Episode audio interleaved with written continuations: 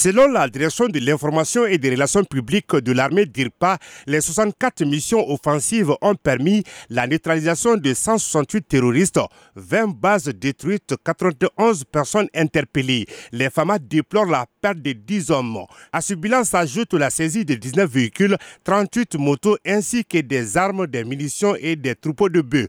Colonel Mariam Sagara, directrice adjointe de la DIRPA. Ça s'est effectué dans des secteurs comme Banyagara, Balagina, Diallo, Songo et Mondoli. Et dans le secteur de Sévaré à Boulkessi. Boulkessi, il faut reconnaître, était vraiment un secteur très difficile.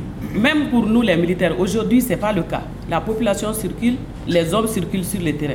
À Bankas, la même chose. À Wankoro, il y a eu euh, des opérations à reporter, des hommes qui vont intervenir. Dans la lutte contre le terrorisme, la coopération entre les forces armées maliennes et burkinabées se matérialise sur le terrain à travers le partage des renseignements et des opérations. Colonel Mariam Sagara. Le Mali et le Burkina se sont accordés sur certains points et qui vont mener des opérations ensemble. Cette initiative est basée sur la recherche, la neutralisation et la destruction des sites ou les sanctuaires des terroristes. Outre les opérations terrestres et aériennes, l'armée signale avoir transporté plus de 3000 personnes par avion dans le cadre de ses actions humanitaires ou civilo-militaires. Courant mars, les aéronefs de l'armée malienne ont effectué 184 vols à feu, 232 vols de transport et 119 vols de reconnaissance pour un total de 1108 heures de vol.